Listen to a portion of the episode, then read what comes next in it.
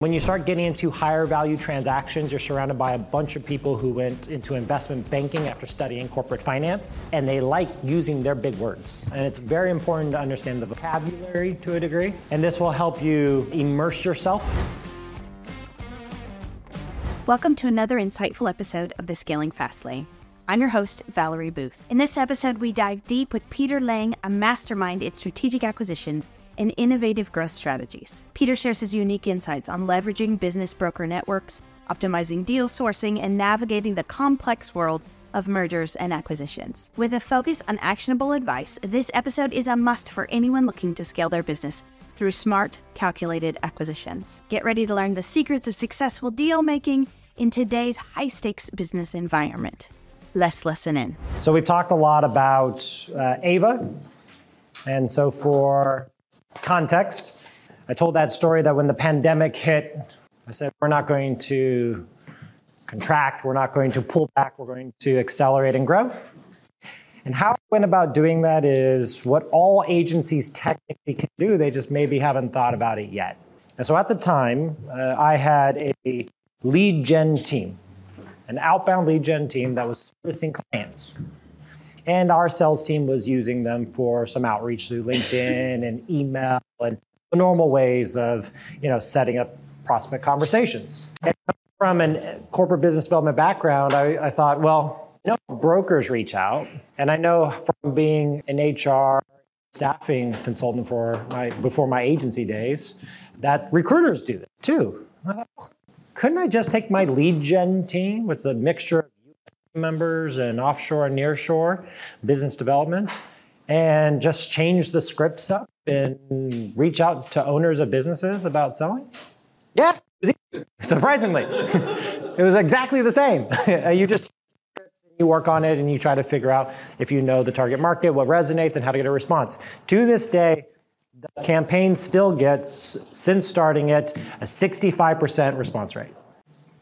And it does not stop number one lead generation campaign we've ever managed.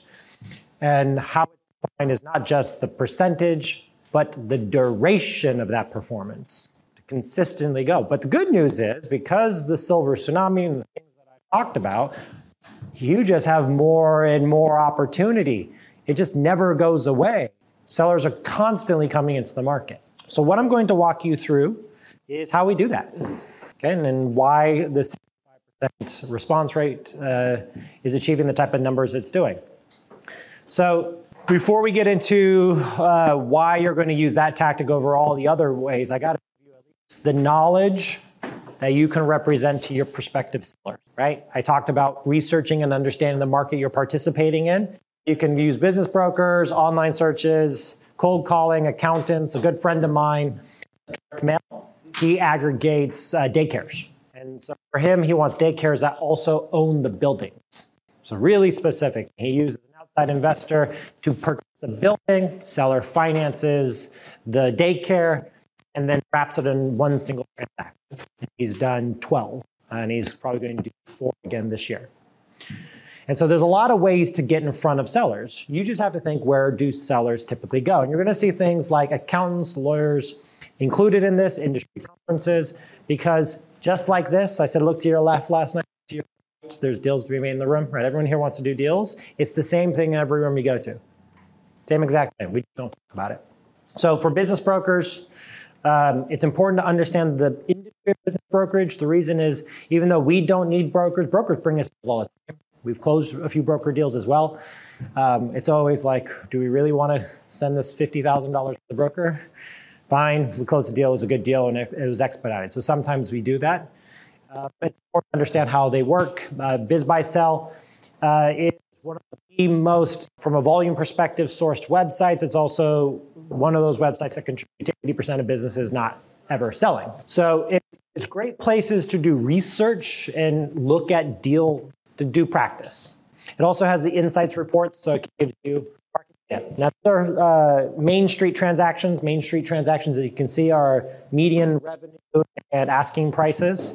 And the uh, statistics they present are from their own site segment of transactions, but it just gives you an idea, an idea of what's going on. And what's important to know, which people don't emphasize, and any of you in real estate know this, median days on the market. For you real estate savvy folk, if a house has been on the market at a certain asking for a long period of time, it's overpriced. 194 days, 200. That's a lot of overpriced companies, right? And that's why that graphic I showed you of asking price and purchase price was always reduced. Just important knowledge interacting with. Um, business broker websites. We are Barney. Barney is a, uh, was founded by former agents who sold. Amanda, who come to uh, good, good company. They, they, they're fair. They're, they're, they are fair. They've grown and now they have what everybody has whose founders are great. Less great people now interacting with businesses, uh, which can dilute the quality of their advice. They're now just managing people through a process. They're not really advising like they used to do. But these are typically where people go. I suggest signing up for those. You want to get deals sent to your inbox constantly. You need to see deals and just see them come through. It just keeps you attuned to what's going on. Uh, generational equity is absolutely terrible. Terrible, terrible, terrible. I will say that multiple times over because they're disappointing. All they do is present uh, copy paste CIMs. Copy paste mean the highlighted investment considerations is copy pasted in every company of the same category. It's, it's quite ridiculous. It's easy as shit. Once in a very, you know, cold blue moon night, they'll give you a good company. But most of them, uh, it's because they have a, a business of bringing helping you build these things so you can exit. That's their business model. And but again, you can sign up because you can see the inputs of deals. You want to see the inputs of deals. You want to be exposed to it regularly, even though they're not a great source for transactions. I'm going to, because I want to get to some media and they didn't give me the most amount of time, I'm going to do this. Issues with business brokers. The issues uh, are uh, tied to what's called this pageantry. It's like dating. You dress nicely, put on some perfume, some cologne. You present the best version of yourself when you're trying to attract a mate. Businesses do that too. But really, to find a partner, you need someone who's giving you the most realistic version of themselves so you can figure out if that's someone you want to be with, right? So the narrative, which is what I emphasize, finding someone who's sharing all that great information, and that means a broker has to really understand their clients. Now, there's a lot of red flags. Uh, Jeff shared an example where the broker shut him down immediately when he presented some strategic ways to approach the deal. This is where they don't always have their client's best interests because they're not financially incentivized to always do the strategic deal. Here's what the pageantry looks like. But this is also helpful too, so I'll, I'll, I'll, state why it's helpful. Usually, before a business is messy, there's a lot of hard work going into it. They don't run financials that have owner discretionary spending out of the company. They're not paying themselves a fair market rate or a normalized compensation overpaying their executive teams. And there's a lot of uh, pessimistic management of your company, right? You, you don't always think of it as the most pristine thing. Day to day, you're dealing with the shit constantly. The problem, problem, problem, issue, catastrophe, problem, problem. Yeah, good day. right? That's how constructed. It's a lot of hard work. So you feel like that in the very beginning. Brokers try to make it seem like an easy system. Our business is streamlined. Someone else could run this. Sales happen when I'm at an event constantly. The team, I'm always surprised by how much the team is taking over from me. Uh, we have well documented uh, procedures, and, and, and, it's, we can tell you exactly what's going on at a given time. And the future is so optimistic. Show you the performance in this. That's the way the company is going, obviously. We've had, had some ups and downs, but, but definitely moving forward, we are trending upwards. And if you go to generational equity, CIM, all, all, all of the CIMs have this an assumption of growth rate off of historical pro, uh, past that then is just projected into the future. It doesn't make sense? Right? It, it, it's hard to go, well, I just took this gap and I continued it out. That's not how things work. Do you forecast your own businesses that way? Right? So those are the things that are really annoying. Uh, there's some economics around it. So business brokers get success fees, retainers, and a combination of a few. Um, we do work with what's called sell side brokerage when we go to Main Street and private equity backed strategic buyers. What that means is there's a category of investment banking that are selling to billion dollar companies. They're very helpful then. They are helpful then. So the fact that we have seven people on the legal team, we have, I mean, it's a more involved transaction. And so there's a place for the investment banker in there. Uh, usually, here's the ranges. So people want to know what are the sizes uh, and business sizes for various levels of brokerage. Uh, Main Street businesses, there's usually a 10%, 12% fee associated with that transaction. Lower middle market, or between 1 million and 25 million in revenue. And then they do something called the Lehman, double Lehman. I'll explain briefly what that is. It's just a percentage of uh, the value of the transaction and then certain percentages on certain you know, truncated amounts, like a million, 10% on the first million. Then you got 8% on the second million, 6% on the third. It's just a way to not have it be a flat fee, which would be erroneous and excessive to the transaction. And then, of course, investment bankers, uh, the transactions are so large, you're like, I just take 4%. And most uh, investment bankers in our space want to do between a million and 1.5 million per deal. That's what they're looking to take. Okay, kind of the sell price, commission, broker fee scenario. You heard me say, you know, we have no problem writing the $50,000 payment to them or wiring the money because that kind of not sell price, but percentage fee, and we try to lock in a fixed fee personally. Uh, it depends on who's the representation. Yeah. yeah. Uh, so we pay it if someone brings us a deal? Uh, double Lehman was that percentage I was referring to, and the double Lehman equates out of 3.6 million dollar uh, sell price to about a $264,000 fee. The broker business is a good business if you're good at brokering. Let's put it that way, and you have the right access to people. So here's just the uh, terminology uh, when you start getting into higher value transactions, you're surrounded by a bunch of people who went into investment banking after studying corporate finance, and they like using their big words. They really and so you'll hear these things thrown out, and it's very important to understand the vocabulary to a degree. Um, and this will help you uh, immerse yourself. A good tactic that I was taught at a very young age. I never pay an expert to do something for me, I pay an expert to teach me how to do the thing or explain it to me. So you don't prep an LOI. I don't pay you to prep an LOI. I pay you to prep the LOI, then review the LOI and explain it to me on a video call that then I transcribe. And then my assistant bullets out. then I know how to do the LOI. So that's what I pay for. That's what I've always paid for, which has given me leaps and bounds beyond what I would consider others who just pay for the outside advice to provide. All right. Um, you really have to think how do you connect your investment of time and energy? So, this is a form of training course, this is a form of education. How do you 10x your investment that you put in both in time and energy? And how you do that is understand how to source deals. And so, if you don't run a deals and within the first 90 days of leaving here, you don't find sellers, you did not really learn that much. Because even if you don't want to buy now, the process of starting conversations with people who want to sell will feed your ambition and interest to grow your own business organically, incrementally, and through acquisitions. I challenge everybody to have these conversations and be very transparent, right? You're just having conversations with people about the current state of the economic climate, their business, thinking about partnerships, being very friendly and open. And if they want to talk about selling at some point, you'd love to entertain it. But go through the exercise and practice of having these discussions and use these listing websites, use business brokers to help you get your first steps until you build a proprietary sourcing engine, which we'll get to. The good thing about business brokers, all uh, businesses, business brokers do help you get something that's prepared. They'll put, put a data room together.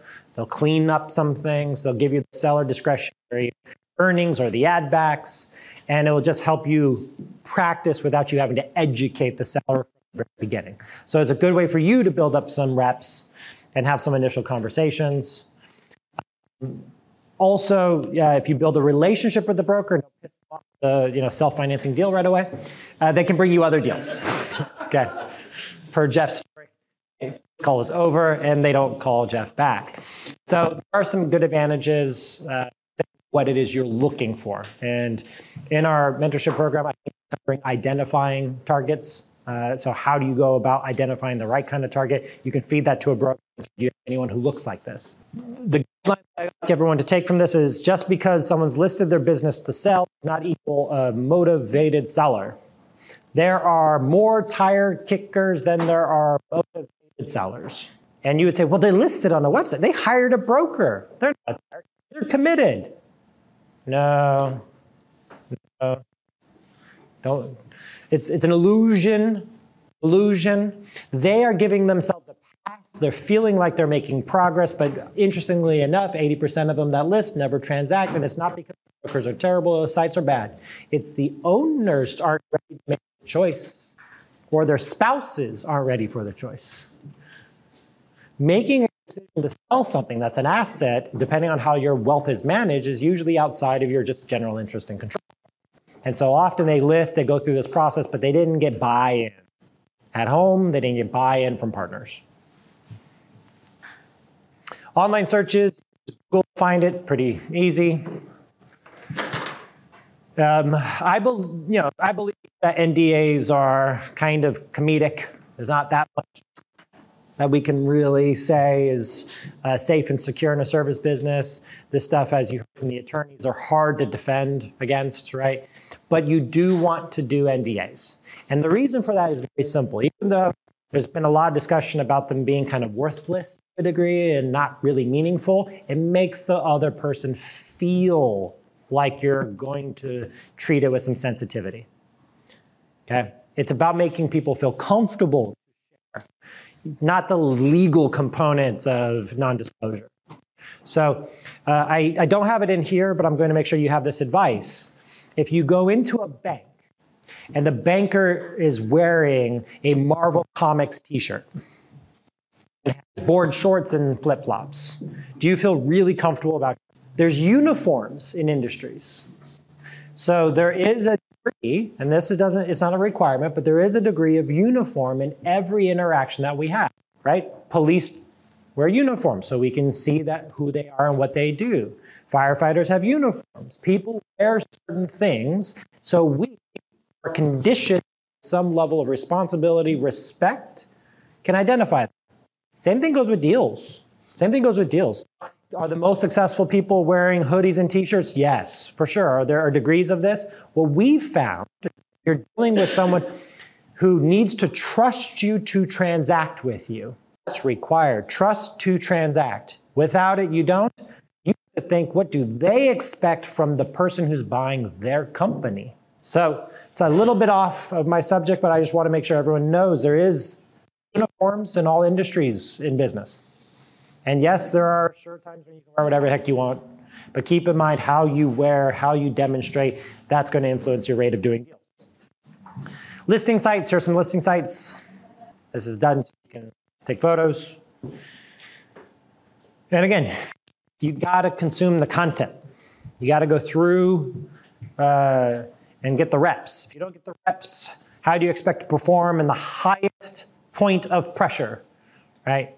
Like sports. You don't wait till the championship game, the final play, to maybe practice a new play, right? These things are practiced. And you go around a broker and communicate directly with the owner. That's what some people have asked in the past, and I say, don't. Don't be an asshole.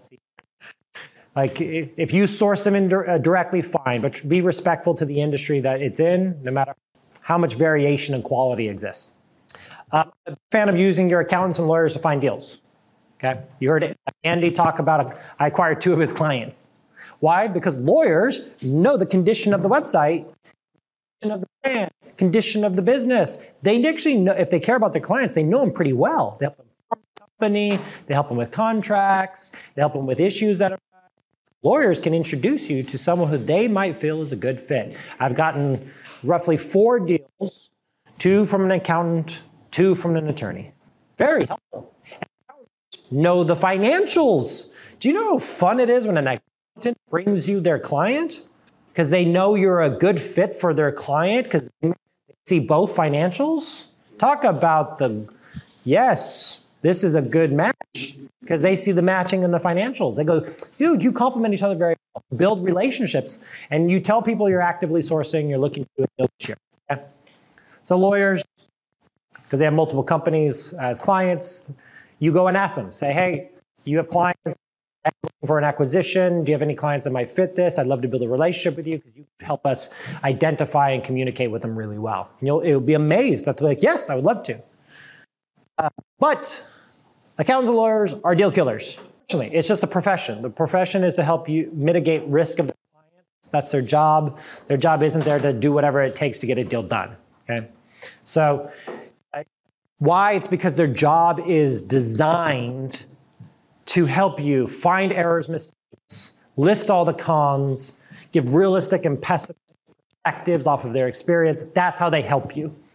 Okay, that's their job. So of course, why we, we don't expect anything else.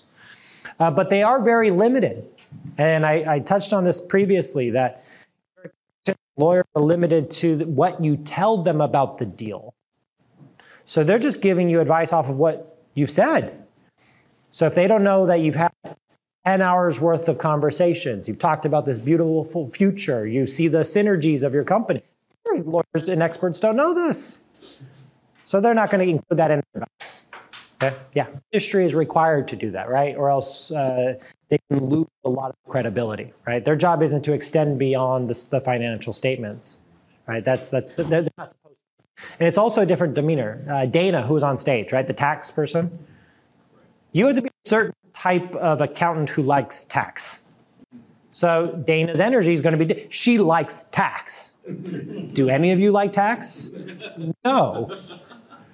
So there's certain characters based upon the industry you're in that kind of requires a certain mental aptitude, a personality, it's, it's not surprising that they're not deal makers, right? That's not, that's not what they're there for in a deal. They're there to help you understand risks and liabilities.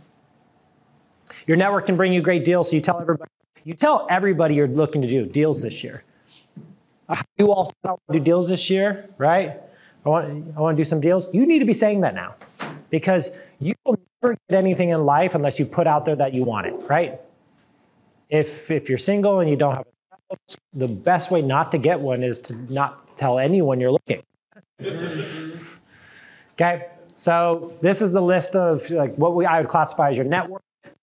I've closed a deal from almost every source. Okay, and if you look at courses and mentors, that's what we are, right? Mentorship program deals are created in here because you have people of like-minded interests wanting to do similar things, and that's how you get done you obviously know enough about your network. You're savvy folks. Industry conferences. So the silver tsunami. Uh, th- this is this is terrible. It works really well. You go to an industry conference, and all you do is target everyone with gray hair. You just target the gray hairs. That's how it is. And if they have gray hair growing in slowly, you can go, oh, that's a good future operator. They're in the 40s age. And you're like, all right, silver tsunamis, let's chat. And it's true. It's actually, uh, it's, a, it's a good tactic. Uh, uh, young people do this for older men and women who are wealthy. That's a different game. This is about business acquisition. okay. So similar tactics, very different intentions. Cold outreach. So what everyone wants to know about. So um, what will I expect? What's my favorite? We use LinkedIn. LinkedIn is the best possible platform, and the reason for this is simple. We all have agreed to play the game. We all continue to keep it up to date, more up to date than Instagram about our business. So yes, you source a variety of other deals in other places. LinkedIn still is a dominant platform, and it's grown dramatically over the past few years. It's been accelerated. Um, and we don't see it slowing down. Uh, another great tool is for uh, email outreach. So this is Growbots. Uh, I've known uh, Greg, the founder of Growbots, from Poland, then San Francisco. Terrible employees, went back to Poland. Um, but tools like this, where you can do email uh, outreach, so you can generate a list you can find the number of agencies, do by company size of employees, because really employee count is a hidden indicator of size, right? Except for some anomalies. Uh, and so that's usually how you do segmentation. You can't find companies by profit. Unfortunately, that would be great. You can do that in Europe, actually, which is uh, quite interesting. Uh, you can uh, you can do it in the UK. You can actually source by uh, business financials because of the disclosure requirements.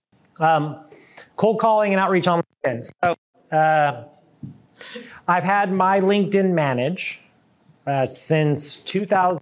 I want to say 17. That's probably about when, and it's been managed ever since. I don't manage my own LinkedIn. It's been uh, all of my connections exist in spreadsheet segmented by type and category. And then I'm able to implement various campaigns from that. And so this is what the team that we have doing uh, data enrichment. So uh, going and scraping the data manually. Yes, you can build tools and you can do things. I'm a big fan of building standard operating procedures within a business that don't break terms and conditions. Pretty simple. Yes, is it labor intensive? Yes. Do you have to figure out other ways of doing it? And yes, are there shortcuts efficient software? Yes. But the terms and conditions of LinkedIn state don't do those things. So what kind of example am I leading if I'm saying, yes, but I'm willing to take shortcuts and, and scrape sites in ways that you're not supposed that would not to? I lead by moral example because I want to do moral business, period. So it's been managed by teams and we employ them. Uh, we, tr- we have a training program for it. And this is the information they gather. Uh, and this is in the spreadsheet. So I have this for every contact uh, or connection LinkedIn. Very helpful, by the way. What should you expect? It's a numbers game. I told you that we have a 60% uh, response rate. Um, it's because, very simple, uh, it's a aggressive net.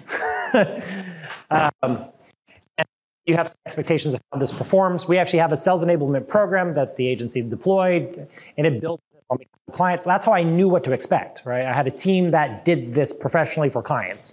So when I just had the on M&A outreach, I'm like, okay, should we expect the same? And we outperformed all clients, and they used uh, my account as an example. I said, don't do that because that's not normal, and I'll show why it's not normal. Um, do you know the difference between these two charts? Ah, yeah, ah, ah, David, yeah.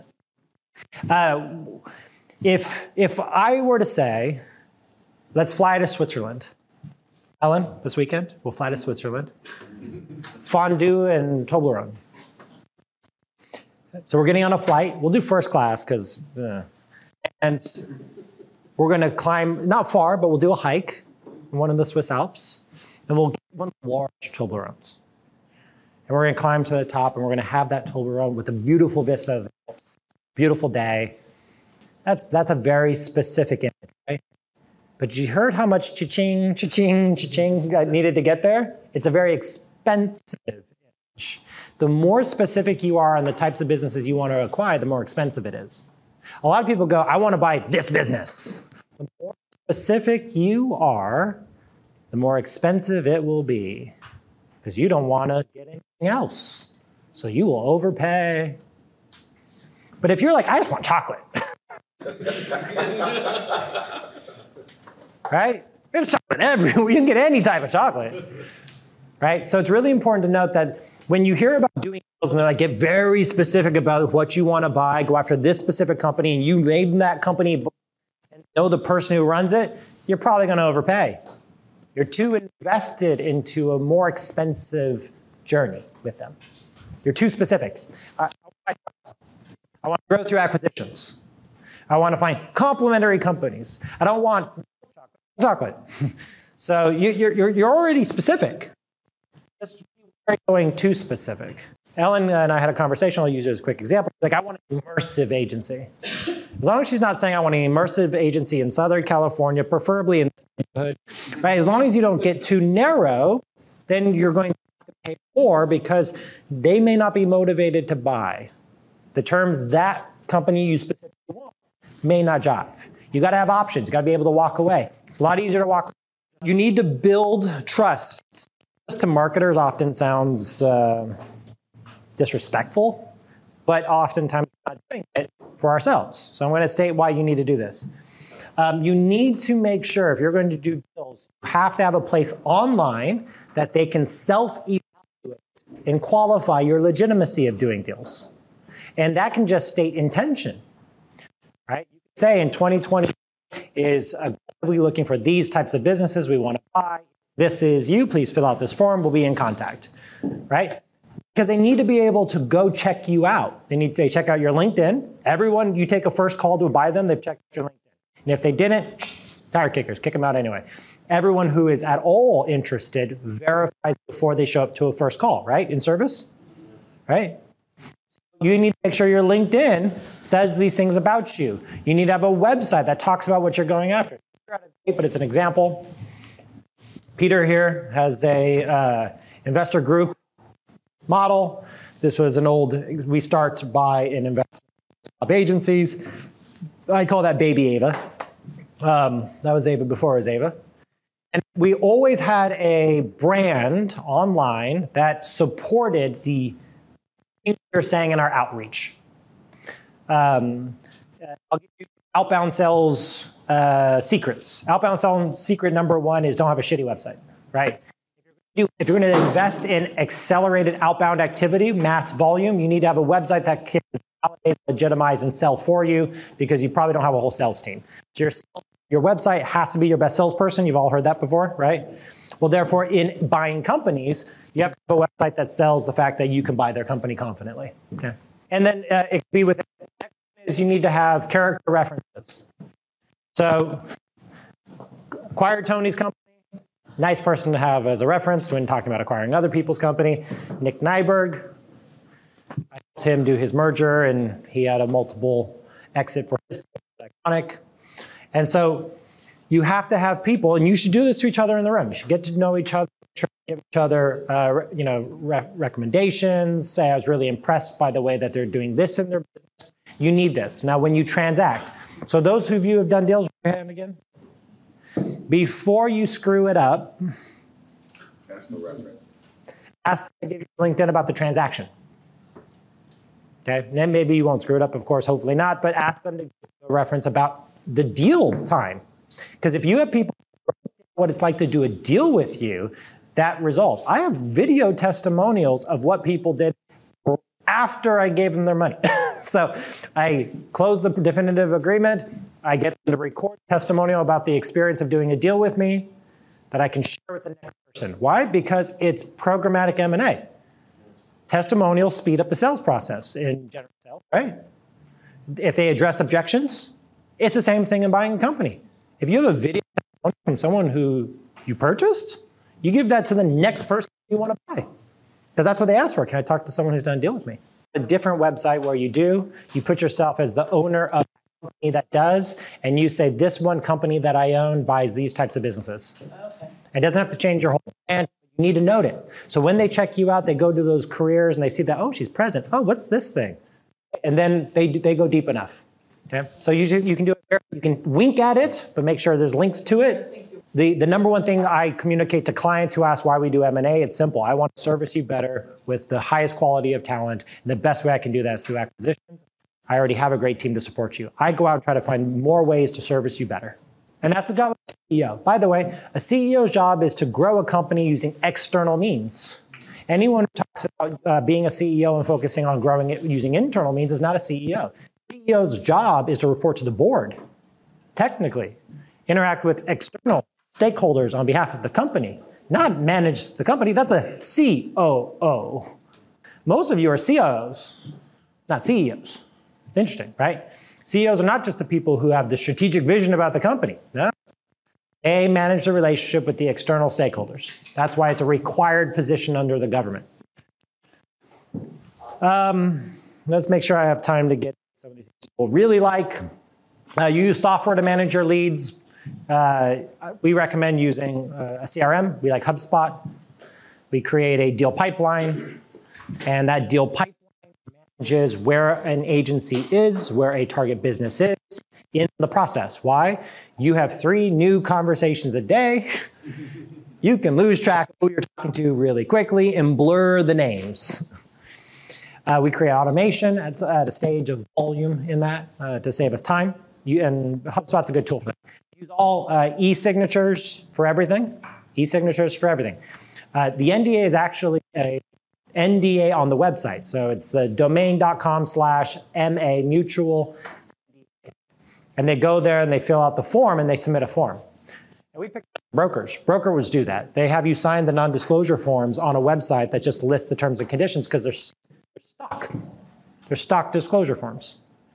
You don't tailor it to all your parties and then they submit it and do it that way. So we don't have to send docs for NDAs. Just go to done. Really efficient, really fast. Fill this out before you hop on the call. Because when you send someone an NDA contract, has to see this? No, no. Just go to, it's a stock. Everyone signs it. It's pretty boilerplate. They're intended to be that way. You have to have all your outreach scripts already written. This look like to launch a campaign.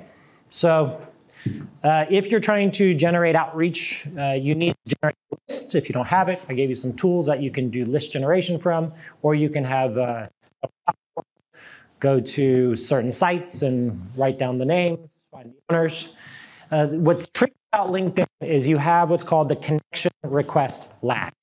So you have to target industries that people log into LinkedIn and accept connection requests, right? If someone's not active in requests, you have the lag from them accepting you to be able to send message. Now you may say, isn't there a premium tool where you can do it? Yes, but who really wants to respond to sales navigator messages about buying your company, right? No, you want to connect with someone, they'll go look at your profile, they'll go, oh, that's, this person's just like me. They run an agency. Oh, great. Okay, they're normal.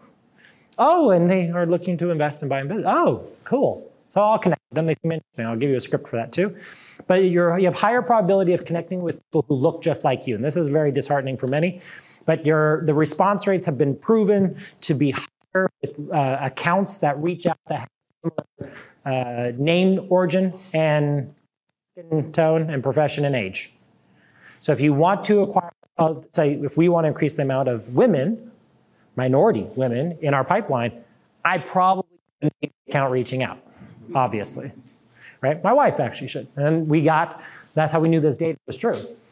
Uh, Tony Atkins, we get a lot of Southern like folk with Tony around. Tony's pretty Texan. And so what we found is if you want to diversify your pipeline of potential acquisition targets, you need to have diversified representation in your outreach profile, right? That could be hiring someone on that team. Um, list generation, some places to quickly go through it if you need it. Clutch, HubSpot directory portals, you know, say things like, I all the time. I never take these calls. I never go home on the first night. When you look like them and you don't come off threatening, people tend to want to have these conversations, okay? So these are just some quick places. You can research them too. It's where you have research for your own industry. Um, it looks like outreach. It's pretty neat. Uh, our team's based in Serbia. Um, this is old enough, so I was able anyone? Let me just make sure it would be hilarious. Okay, it's not there, but it would have been hilarious if one of you were there. I just did a quick scan. Uh, so uh, the scripts are at the top. Tony, Vanessa, th- this is their account track. And then we have uh, monitoring. So we have a management infrastructure lead gen team that does outreach. I, I thought, you know, just shows you how specific you can be, how well you can track it. And then we have uh, a blurred pipeline. Because again, uh, this is actually really a fake blurred. Not only is it, was it a fake, it's also fake blurred. Uh, shows you the steps on top, because I was using it for uh, illustrative. Um, and so you can see appointment set, you can see all the stages there. Uh, uh, you know, selfish plug. The people who are with us in mentorship program knows this. We are over-indexed in your success. Uh, it, you know, she'll get sample operating agreements we've used in organizations. She'll get stuff. She'll get. She'll see the pipeline. We'll pull it up for her. I mean, we're, we're that level of want to uh, enhance the quality and production of the people who are close to us. This is one of those examples. It will be. It won't be blurred. Uh, here's another uh, contact. So every call is documented. The lead gen list with the information that we want. So a quick reference on the first call. We, this also allows us to have continuity between the conversations, right? So if I have someone else taking a call, I have someone else talking to someone else, you can't remember that information, okay? I also said I would give you uh, what an ideal week looks like. If you are uh, working in corporate business development, dirt, calendar, this is yours, you take photo. This, is, this needs to be your calendar. If this is not your calendar, you do not work in uh, M&A. You do not generate deals. Uh, this is the CEO's calendar, typically, this is mine, when you're doing deals. And this is built so you have the ability to respond to opportunities, right? If you're always booked, how are you going to take a new conversation with someone who you just got a response from, right? You need to have available windows. We then put this into, uh, this is how my life is actually executed. Uh, but you have buckets of time, and this is connected to your CRM, your calendar tools, and they can book within those times that are available. And then you need times to negotiate the deals that get into the pipeline. So you need to have reserved time to progress deals through, right? Because if you get a bunch of people some preliminary discussion with you and they all move to the next call, they all move to the next call, you run out of time all of you are also running the company, right? So you got to figure out the time. You can communicate this to your teams and say, this is blocked time for that. Um, other shameless plug because it's in the deck that I teach. This whole course that I teach is now included in our boardroom, by the way. I, I no longer sell it independently. I put it into it for a reason. Also because people need 28 more hours of me, obviously, recorded hours, uh, but at normal speed. So feel free to speed up. Um, we do this level of documentation. Um, we give this to those who are in our mentorship program. Uh, SOPs. So here's an example. Take a view of it. We say first call is scheduled, calendar invitation, link to a playbook, what is said on that call. If today I hop on a call with someone who wants to sell a company, I have the same script I've been using for many, many years. It's the same script. Change. Maybe the year will change. I just have to keep it relevant, but it's the same script. It works. And then I have what we're looking to collect, which is interesting. He's not here. But This is actually Tony Atkins, which is really funny. So June 30th, 2020, this is Tony Atkins' company. Because I made it with him, because I, I was hiring deal. I made him head of M&A, and I had to document and transfer. So all my standard operating procedures of M&A. Thanks for listening to the Scaling Fastlane podcast. If you enjoyed this content and are looking for a more immersive experience, join us at the next Scale at Speed live event. It's packed with dynamic content, expert insights, and a room full of like minded, action oriented agency leaders. Come elevate your scaling journey in person. Visit scaleatspeedlive.com to ensure your spot today. We can't wait to see you there.